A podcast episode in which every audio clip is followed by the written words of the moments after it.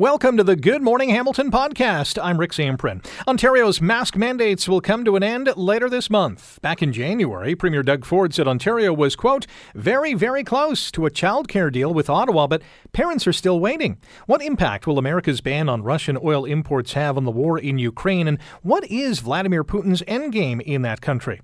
And the leadership race in the federal Progressive Conservative Party is about to get real crowded, and will former PM Stephen Harper get involved? The GMH podcast starts now.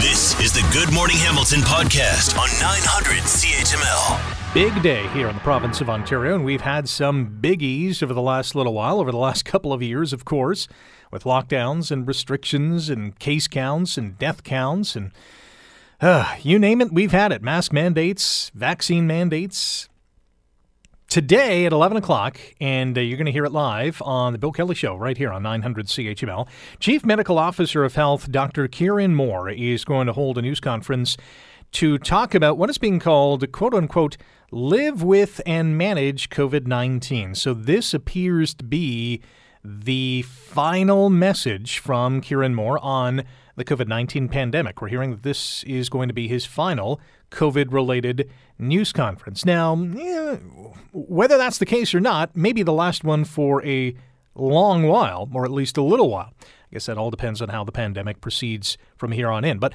one of the big messages today, and this is this is going to be quite divisive because there are many people who are going to celebrate today's announcement that mask mandates are coming to an end. And what we're hearing is that date is going to be March 21st. And many people, maybe just as much, are going to be on the other side of the equation. No, I, am not ready. Can't do it. Don't want this to happen. And there is going to be uh, much divisiveness, I think, about this. The one thing I hope we do not see, and I can almost see it unveiling, is that someone who is uncomfortable with going maskless, entering a shop, a grocery store, I don't know, a gas station kiosk, you name it, whatever indoor setting you are visualizing, a person who's uncomfortable in that setting, at least around other people, wanting to wear a mask, and it will be their prerogative, it will be their freedom, so to speak, to wear a mask where they want to. And that is going to be their personal choice. Of course it is. And so, what I hope we do not see is individuals who choose to wear masks get berated or shamed into taking the mask off by others who uh, are looking at this individual to say, "What are you doing? You know, you're you, you don't have to wear that mask." And and and that's true. We will not have to wear them, but many people will choose to wear them. Of course, in hospitals, in long-term care settings, on public transit like the HSR, go trains, go buses, whatever the case is, um, you will still have to wear the mask. But in a mall, in a school, which is going to be great for the kids, uh, no longer have to wear a mask. But you, you know just as I, we're, we're going to have that scenario where people are wearing masks that are going to be ridiculed, shamed, uh, berated for continuing to wear the mask. Because there is a section of the population, unfortunately, who are uh, non believers. Don't believe the severity of the COVID 19 pandemic, don't believe in vaccines, don't believe in the mask wearing. And I think they are going to unleash some of that vitriol on those who continue to want to wear masks. This issue is also the focus of our Twitter poll question of the day. At AM900CHML is the place to go to check it out and vote. Once Ontario's mask mandate is lifted, and again, we're hearing on March 21st, will you continue to wear your mask in indoor settings? Yes, no, or maybe for a while longer? Right now, 52% say yes, they will continue to wear a mask in indoor settings. 32% say no, they're going to light that baby on fire. And another 15% say maybe for a while longer. And I'm certainly not going to be in the no category. I think I'm going to be either in the yes and maybe leaning a little bit more towards the maybe for a while longer. Because as we know, this this virus has been unpredictable. And those who have contracted COVID-19 and have recovered might have the best sense on how uh, debilitating, especially if they have long COVID symptoms, debilitating this virus can be. Many people who have contracted it uh, have been fine. I know many people who are, you know, they have those cold like symptoms, you know, stuffy nose or a scratchy throat or it kind of felt like the flu. You know, they were hit hard for a few days, but they've been okay. Primarily because, well, they, they have a double or even a triple dose of the COVID 19 vaccine. And so when it comes to mask wearing, they see, I, I think, many of them, most of them, would see the value of continuing to wear the mask for me, I I think I'll I'll continue to wear the mask at least for a little while longer. Because again, the unpredictability of the virus, just because the government says, public health officials say that it's okay to ditch the mask, and we should believe them in, in many regards, your comfortability is where you're going to draw the line. And your risk assessment. We, we live our lives uh, basing every action not necessarily on a life or death risk assessment, but we see pros and cons in many of the decisions that we have to make. This is one that is going to come down the pipe, and we're going to have to make that decision. So I think I'm leaning towards maybe a while longer. I just want to see how this plays out. I want to I want to gauge my comfortability in that indoor setting and then I'll make that evaluation based on how I feel. And, and maybe one day I'll I'll ditch the mask, and maybe the next day I'll put it back on because I, I wasn't really comfortable with that. I think we've really grown comfortable with wearing the mask, but I think there's a little part of us as well that really wants to tear it off and throw it into the wind and see how far it goes. You're listening to the Good Morning Hamilton podcast from 900 CHML. We're all just waiting on the government of Ontario. We're at the table. We have been for months with the federal government, urging them for a longer term investment, an increased investment, and more flexibility to support all families. $10 a day childcare. Is it ever going to happen in this province? Ontario is the last province to hammer down a deal with the federal government to get this child care deal in place. Every other province, every other territory has managed to do it. What is the stumbling block? Why can't we get this done? Welcome back to Good Morning Hamilton on 900 CHML. You heard from Prime Minister Justin Trudeau and Education Minister Stephen Lecce there back on January 24th. The Premier of this province, Doug Ford, said, quote, uh, Ontario was very, very close to a child care deal with the feds. Yet it's March the 9th and we're still waiting. What's the holdup? Carolyn Ferns is a policy coordinator with the Ontario Coalition for Better Childcare and joins us now on Good Morning Hamilton. Good morning, Carolyn. Good morning. Thanks so much for having me. So, what gives? What's going on? Well, it's a, a really good question. It's the it's the the 10.2 billion dollar question, really, which is what has been the delay in Ontario signing on. Um, you know, as you said, every other province and territory has already signed on to this deal with no problems about the allocation or the strings attached to the money, what the principles are. Um, but here in Ontario, you know, it's been months that um, the Ontario government has said they're, you know, going to sign on, but they haven't signed on. Um, just to put this in perspective, the federal plan was announced in last year's budget, and the first deal was signed in the summer. So it's been months now. Now, yesterday we finally heard the uh, Minister Lecce confirm um, that they've finally, Ontario has finally submitted their action plan to the federal government, which is then what the negotiations happen around, right? So apparently, this is to put them into a new phase of negotiations. But we're sitting here uh, March the 9th, uh, and there's a deadline looming of, of March 31st, um, where, you know, if we if Ontario doesn't sign on, we could, um, you know, lose the first year of funding. So uh, we certainly don't want that to happen.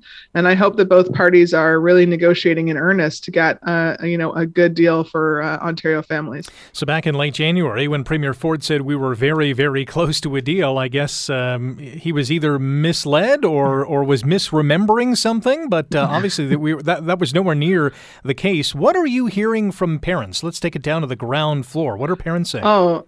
I mean, parents are very frustrated about this uh, situation, you know, and uh, what's been happening is that since January, you know, all the other provinces and territories that have signed on, we've started to see and hear in the media um, you know, how they are moving forward on affordable childcare. And, you know, parents in, uh, you know, everywhere, BC to, to Newfoundland, are getting, uh, you know, emails and uh, calls from their childcare programs saying your fees will be going down. You know, they're getting notices to say you're going to be, your childcare fees are going to drop by 50% this year. So parents all over the country are starting to benefit. Um, and you know these provinces also have plans to expand childcare and to increase the wages for early childhood educators in their provinces. And you know here in Ontario, we're stuck just uh, you know nowhere. Um, and in fact, parents here in Ontario have gotten you know the opposite. They've gotten notices saying your childcare fees are going to be going up this year. Um, and so I think it's really frustrating for families.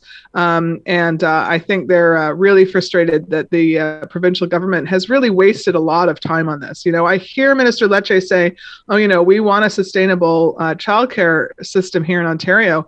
You know, if that was really true, surely they would have got to work faster on this with more ambition and come out, you know, not just behind closed doors with an action plan, but you know, shared it with the with the community. Um, you know, really had a plan for childcare that we could say what it was, um, and that just hasn't happened. So I think there's a lot of frustration. Carolyn Ferns is a policy coordinator with the Ontario Coalition for Better Childcare. You're listening to Good Morning Hamilton on 900 CHML. We've come to understand that Ontario's deal is a little more difficult to negotiate because we do it, uh, we do daycare differently than other provinces. Is that the case? Um, you know that that's certainly what uh, the message has been from uh, Premier Ford and Minister Lecce, but it really isn't the the case. I don't see, you know, when when I saw the federal plan announced and uh, what other provinces and territories were doing, I thought, you know, this is a slam dunk for Ontario. We're actually in a really good place to take this forward, and we have a, you know, a pretty, um, you know, uh, you know, solid childcare system uh, on the ground that could grow, um, and uh, and a way, you know, the the role of municipalities is is there, you know, that they can help with local planning. Um, it should have been a slam dunk. This should have been easy. Ontario could have signed this deal in the summer if they wanted to. Um, so that's what I think has led to a lot of the frustration in the community and, and for families because they feel like, well, really, what is the holdup? These these um, excuses that we've been hearing, they just don't hold water. Um, and so I think that you know, really, the community wants to move forward. The childcare sector wants to move forward and make this happen. And I hope that now, finally, the the Ontario government is feeling sufficient pressure that they're going to uh, move forward and, and sign on to this deal. Hopefully, it happens sooner rather than later. Carolyn, always appreciate your time and uh, enjoy the rest of the day. Thank you. Thanks so much. Carolyn Ferns, policy coordinator with the Ontario Coalition for Better Childcare. Ottawa allocated $10.2 billion for Ontario's childcare plan. More than a billion of that is earmarked for this fiscal year, 2021 2022, which ends March 31st, which is in like th- three weeks. Um, are we in jeopardy of losing out on millions, or is that money going to be hopefully just reallocated to the end of the deal? We shall find out. You're listening to the Good Morning Hamilton podcast from 900 CHML. Today, I'm announcing the United States is targeting the main artery of Russia's economy. We're banning all imports of Russian oil and gas and energy. Defending freedom is going to cost. It's going to cost us as well in the United States. That is U.S. President Joe Biden. Welcome back to Good Morning Hamilton on 900 CHML. Rick Zamperin with you. Don't forget, you can take us on the go. Subscribe to the GMH podcast wherever you get your favorite podcast Apple, Google, Stitcher, Spotify, CuriousCast.ca. Pounce on any of those platforms. Hit the follow button as well so you never miss an episode. So, as you heard, U.S. President Joe Biden announcing a ban on importing Russian oil while more American companies like McDonald's, Coca Cola, PepsiCo, Starbucks suspending operations in Russia. What do these latest developments mean in the war in Ukraine? Adela Suliman is a reporter with the Washington Post and joins us now on Good Morning Hamilton. Good morning, Adela. Hi there, good morning. Does America's ban on Russian oil imports hurt the Kremlin?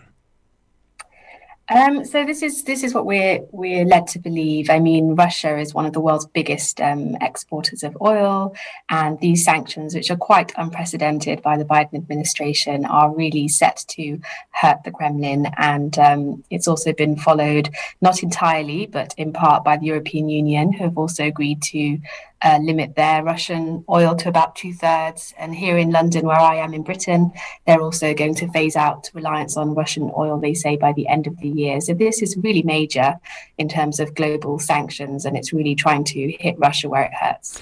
We're certainly seeing higher gas prices here in Canada, the same story in the US. Is that also playing out in Europe? Definitely. Um, there's been stories today about fights breaking out in forecourts in, in Europe, and people are really feeling the pinch at the uh, petrol pumps as the prices are going up. I think also in the US yesterday, uh, the AAA released data saying that it was for the first time since 2008 and the financial crisis, the cost of gas in the US has gone over $4, um, which is really hefty. And in places like California, I think parts of it has gone over $5. So um, consumers are going to be feeling this. It's actually some stations in California I saw yesterday that was nearing $8 a gallon, which is just mind boggling. Adela Suliman is our guest breaking news reporter based out of London for the Washington Post. Um, heard yesterday that the U.S. Defense Department has rejected an unexpected offer by Poland to have America take custody of Soviet era fighter jets that would then be transferred to Ukraine. I guess the initial plan was for Poland to have these fighter jets and just give them to Ukraine, but they're using, I guess, want to use America as an intermediary. Is NATO's unity starting to show some cracks here, or is this uh, smooth sailing? Um, I don't think I'd go as far as to say that it was it was showing cracks necessarily, but Poland um, have made this request, and the US has kind of batted it down um, in the same way that we see that Ukraine's President Zelensky has been re- requesting a no-fly zone quite consistently since the start of the crisis, and NATO allies have been re- rejecting that request because to do so would really pull in NATO allies and make this a full-scale uh, global war, uh, which obviously the US and its allies are trying to avoid. But they have said that they will support Poland in other ways. Um, but to directly get involved with, with military is, is not something that's on the agenda right now, from what we know. Adela, has there been any more chatter about a no fly zone? I know the Ukraine has requested it. So far, NATO uh, allies have said no. Um, yes, yeah, so there's a video that's just come out this morning from uh, Ukraine's leader Zelensky, and he's again repeating his request for a no fly zone. And he's saying that if this isn't imposed is going to be massive. I think the quote was humanitarian uh, catastrophe or consequences. Um, and as you have seen from the images, you know, there's a massive exodus of refugees. There's a worry about the weather now in Ukraine getting extremely cold. People are still in underground bunkers in the capital. Um, so he is really requesting this as well as the um, use of humanitarian corridors. Um, so, so uh, that's that's an issue that's on on many people's minds as well as human rights organisations and and big charities and nonprofits. Our guest on Good Morning Hamilton on 900 CHML, Adela Suliman, breaking news reporter for the Washington Post, as we reflect on uh, the latest in Ukraine. Uh, President Zelensky spoke to the UK Parliament yesterday, got a standing ovation for uh, his speech.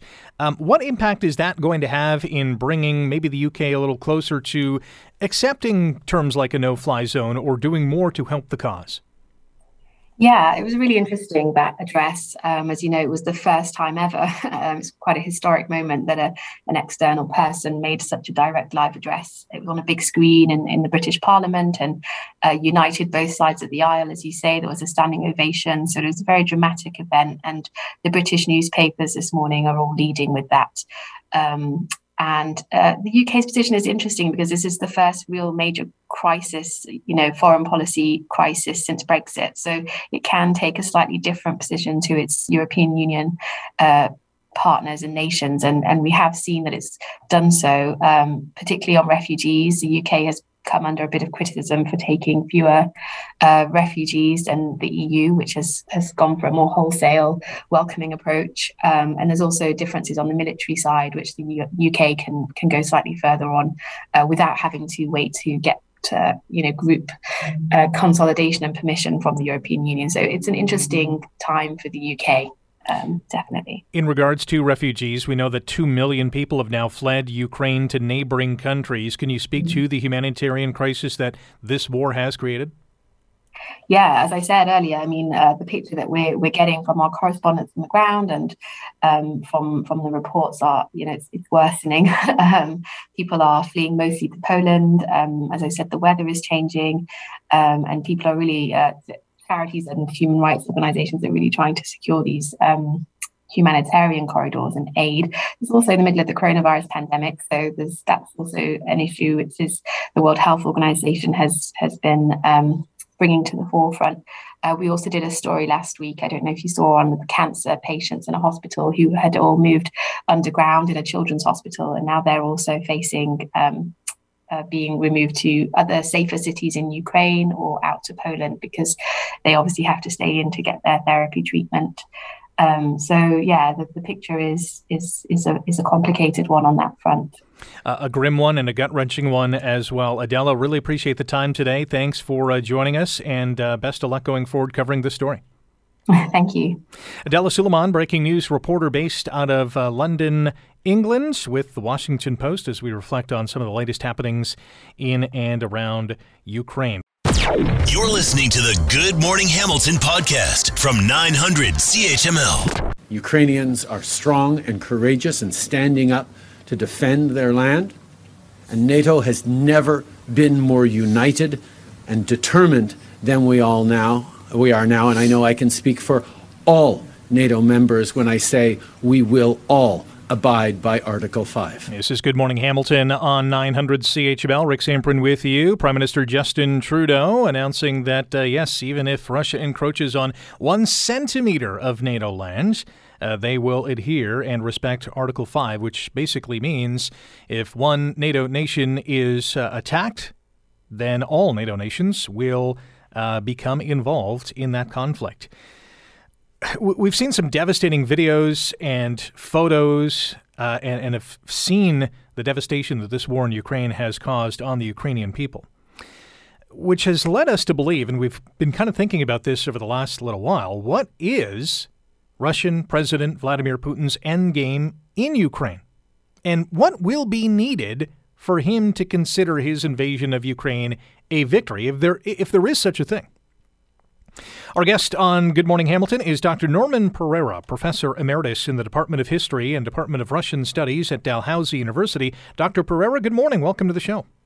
Good morning. Thank you. Prime Minister Trudeau and Ukrainian President Volodymyr Zelensky uh, spoke by phone this morning. Uh, we've uh, learned that Canada is going to send surveillance drones to Ukraine. What do you make of this announcement and Canada's overall support of Ukraine? I, I think uh, it's appropriate.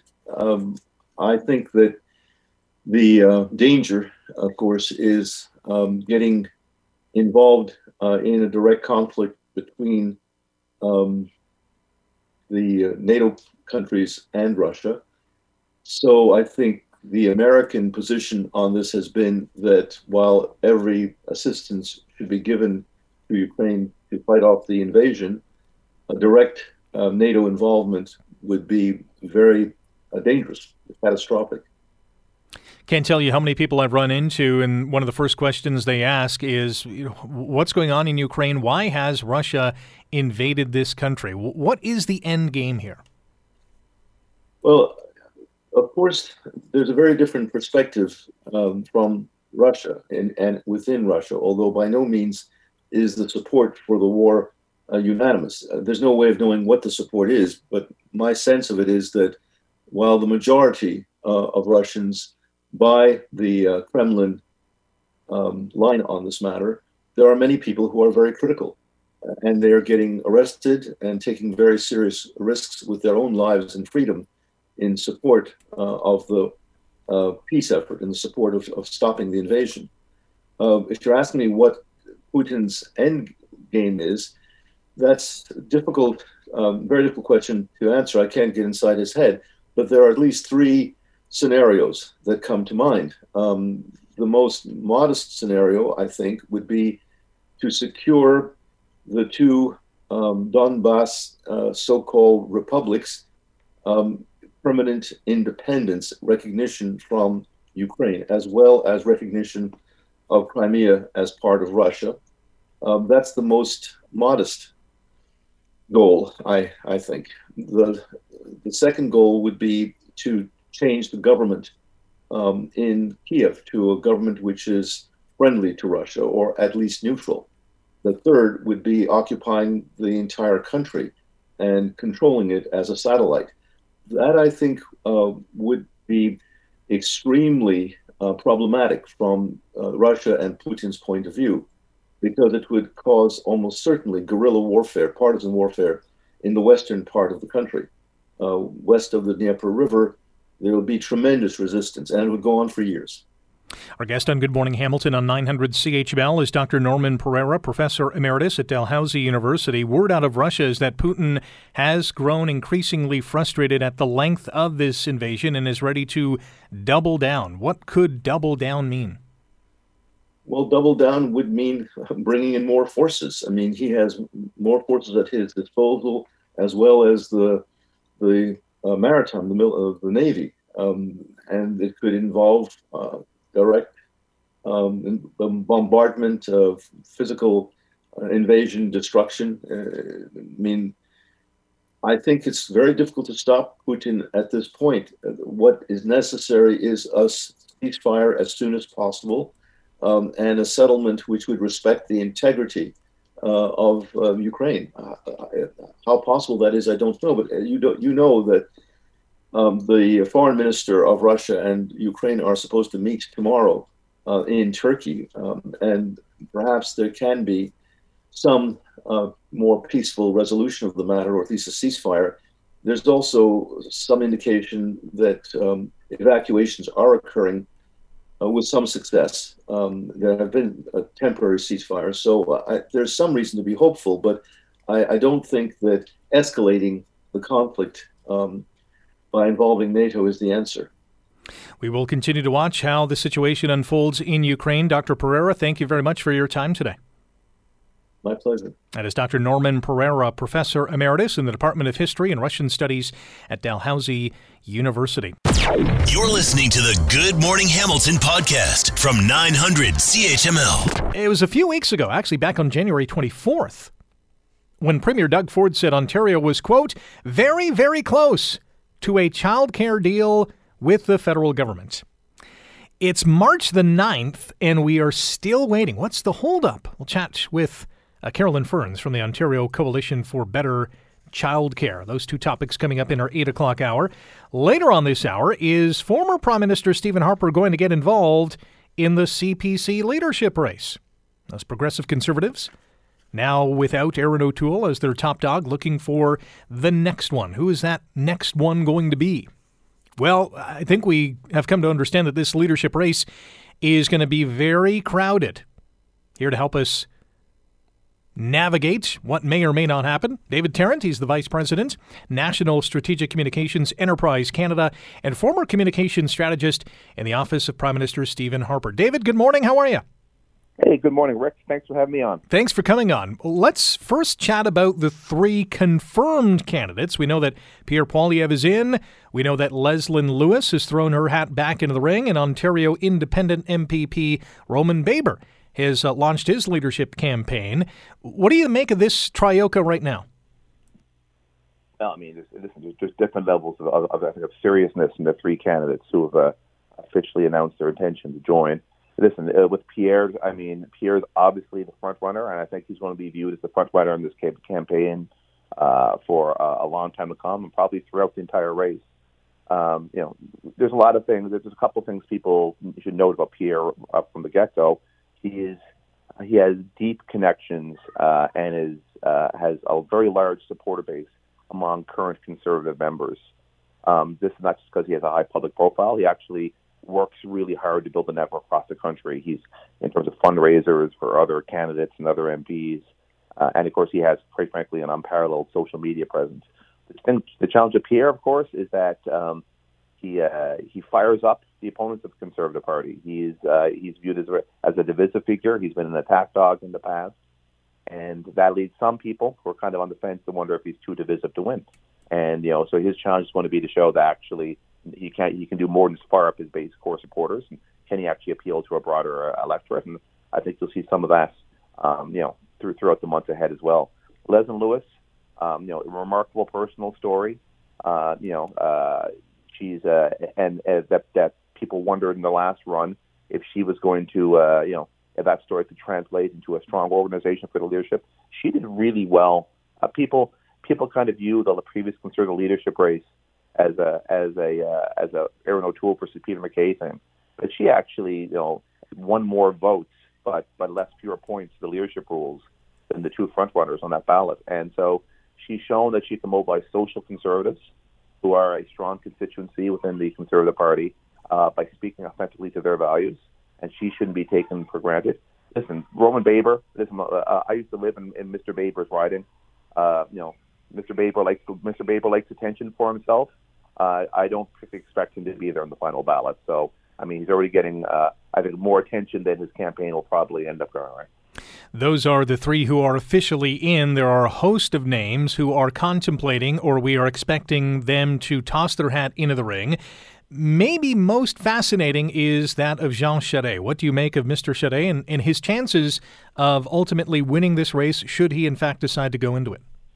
Well, this is Mr. Charest is entitled to enter the race, and and and you know, and talk about his contributions to Canadian public life, whether it was uh, of the old kind of progressive conservative party back in the day or in the Quebec Liberal Party. Uh, you know, he's he's had, he's had a long career uh, that, that he can talk about and listen with with pluses and minuses to it. Um, so sure, Mr. Charest and his supporters are, are, are, are bound to try. I, I think there's there's two things about Charest that I, I find noteworthy. One is the number of people who have never voted conservative in their life who are touting Jean Charest as the kind of leader conservatives need. And I see a lot of people in your line of work, Rick, media commentators and and and and people who are opinion leaders who say, "Oh, this is the this is the guy conservatives need who to, to broaden the tent." And I look at them and go, "This person who's commenting on the electability of Jean Charest has never voted conservative in his life." And so, what I one refrain I use all the time in talking to people is, "Don't take advice from people who actually aren't invested in seeing a conservative prime minister." But he does very, very well. Like there's there's no conservative in the race who's more popular among liberals than Jean Charest, and that probably should give, people pause for thought. The second thing about Charest, I think that's really important, is he needs to actually both regionally and quite frankly philosophically uh, do a lot of work to convince conservatives that he's not going to on, on contentious issues break to the side of the Liberal Party. Uh, you know, uh, what's Jean Charest going to do about carbon taxes, for instance? If he if, if, if he wants to come out and roll out the fact that he believes that that, that conservatives who are concerned at a time of two dollar per liter gas uh, should just roll over and let and let the Trudeau carbon tax continue to kick in, then he's going to have a very rough ride, and and he's going to have a very difficult time holding the party together. So he needs to do a lot of work to actually convince uh, conservatives that he's actually not going to betray them on issues that matter to them. Is he not the best option, though, to at least steal a bunch of seats in the 416 905, the GTA area? And uh, quite frankly, if that doesn't happen, uh, you know, the Liberals are back in power more than likely. Uh, listen, that's going to be the, the core of his case um, that he can do it. Uh, I, I maintain that there are probably a lot of current conservative voters who vote for Conservative Party because they on things like the carbon tax that if he that if Charest capitulates on that issue, he gives them less of a reason to stick around. So you got to kind of pick up two voters for every voter you leave. You you lose if you run to the middle. So so, but he actually absolutely can make that case, and he will try to make that case. But you know, out, if you go kind of beyond the 905 here, Rick, you know, there's a. I mean, anybody in your listeners who spent time in Western Canada knows there's a palpable anger in Western Canada about uh, about how they're they're taken for granted by Eastern Canada, and that's doubly true among Western Canadian conservatives. And right now we have we have we have you know Western Canadian parties, whether it be Jay Hill's party, uh, you know who are who are um, advocating you know essentially uh, almost a form of Western Canadian separatism, and they believe that their interests are being sold out once again. Uh, you actually are putting seats at risk in Western Canada. Uh, and that I'm not even going to begin to talk about in terms of you know what what Maxime Bernier, who you know is a is a pretty cancerous uh, uh, uh, position in Canadian politics, but he'll also be be hovering around trying to trying to divide conservative votes. So you know if if you want to talk about how you're a more electable candidate, you've got to kind of show that you can keep current supporters in the party while you broaden the tent. And that's going to be a big part of Mr. Charest's challenge. That's a good point. I used to uh, live in Alberta back in the uh, late 90s, and that was the case then, and I- am sure it's been forever the case since uh, senior Trudeau, or the, the first Trudeau in Parliament, uh, was uh, doing his thing. David, really appreciate the time. we got to run. Thank you for your time, and enjoy the rest of your day. Thanks, Rick. Have a good one. You too. That is David Tarrant, Vice President at Enterprise Canada, former communications strategist in the Office of Prime Minister Stephen Harper. Should be a very interesting PC leadership race. You're listening to the Good Morning Hamilton podcast from 900 CHML. We continue our discussion about the uh, extremely fascinating progressive conservative leadership race. Three confirmed candidates have entered the race. More are sure to be on the way, including some heavy hitting names. One heavy hitting name is actually a former prime minister, and that is Stephen Harper. And there is some debate, and there's this debate each and every time a leadership race happens with every party. Does that leader get involved some way? Does that leader meddle? Does that leader throw his or her support behind the next person in line? Well, let's ask our next guest. Peter Woolstencroft is a retired University of Ottawa professor of political science and joins us now on Good Morning Hamilton. Good morning, Peter. Hey, Rick, I'm University of Waterloo. Oh, Waterloo. What did I say? Uh, Ottawa. Oh, yeah, totally, totally different. Uh, Waterloo has a better pension plan. Thankfully so. Yeah. Um, what are the chances Mr. Harper gets involved in this race, or is he just saying, "Hey, I, you know, I'm I'm done with the Conservatives; they can do their own thing"? I don't think he's done, and he'll be uh, he'll be there in some way. It's an interesting question. You would think a leader would go away and just leave things be, and uh, my time is past kind of uh, view, but I suspect he'll be there, and uh, and, and I accept the view that this is going to be a big battle and for the heart and soul of the party. And and for me, the question is is is there in its genetics is it possible to find a person who can win? Well, ideally, somebody who can appeal across the country and build a national coalition. But the reality is, you have to find somebody who can win in Ontario and Quebec. Yeah. And and uh, there's no good winning one of them you would have to win both of them uh, from the point of view of national unity and, and establishing a good good community across the country. So you want to have a competitive party across Canada, but you also want to find a party or a party or leader who can be competitive inside Ontario and Quebec. And when I say inside, I mean in the cities. Uh, the Conservatives have a strong base in rural, small town Ontario and uh, and have a small base in Quebec. But you have to, you have to win in the cities. Uh, nationally, the Conservatives hold no seats in Montreal, Toronto, Vancouver, and some in the outside su- suburbs in Toronto and, and Vancouver. In my area, we have five constituencies. This Waterloo region. They're all liberal. In 2011, not so long ago, that's 24 elections ago, elections ago, they were all conservative. So if the Conservatives want to form a minority majority government, they have to win two or three seats here. They have to win seats in the Hamilton area. They have to win seats in in if you want the second tier, all due respect to Hamilton, second tier urban areas. It's going to be very hard to win in Toronto. So you have to win Hamilton, Kitchener, Waterloo, London, those areas. The the most fascinating name, and he's not officially in yet, but uh, all indications are that Jean Charest will indeed throw his hat into the ring to be the next leader of the Conservative Party. Uh, you know, my my inkling is that he can win those seats in Quebec. He's the best positioned to do so in the GTA. But does the party run the risk of perhaps losing a few seats in Western Canada because he's not that? Well, he's not Pierre Poilievre. no, he's not. uh, they're both bilingual, though I would say Jean Charest is more bilingual. Uh, but no, he's not Pierre Poilievre at all. Uh, he's a different kind of conservative, and I, I think from the point of view of of the party, is, is it is distressing that some of their rhetoric has been pretty nasty, and he's not even a candidate, and so people are saying, well, he's not even a conservative; he's a liberal. He's Yeah. a liberal. Well, there was no conservative party in in Quebec. Uh, Uh, there is now, but there wasn't at the time. And and he didn't particularly want to leave his national leadership of, of the party, but the call was from across the country, you have to go to Quebec to save Quebec from the separatists.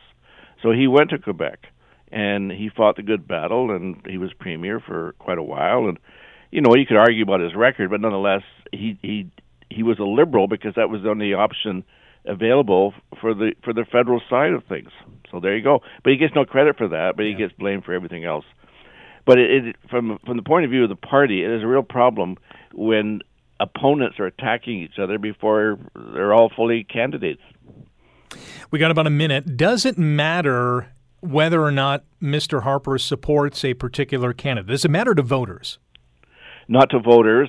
It will matter matter in, in parts of Western Canada and, and in the, in the highest echelons of the party.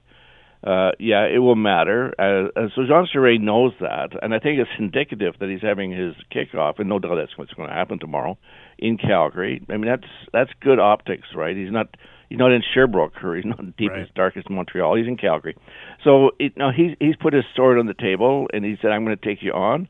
And uh, I mean, he's not in first place, but that's fine. It, the first place only matters on September the 10th. That is true. Peter, really appreciate the time today. Thanks for joining us. You're welcome. Bye. That is Peter Woolstencroft, retired University of Waterloo professor of political science, joining us to dissect the upcoming or the ongoing CPC leadership race. Thanks for listening to the Good Morning Hamilton podcast. You can listen to the show live weekday mornings from 5:30 to 9 on 900 CHML and online at 900CHML.com. The Good Morning Hamilton podcast is available on Apple Podcast, Google Podcast, and wherever you get your favorite podcast. I'm Rick Zamperin. Thanks again for listening. And don't forget to subscribe to the podcast. It's free, so you never miss an episode. And make sure you rate and review.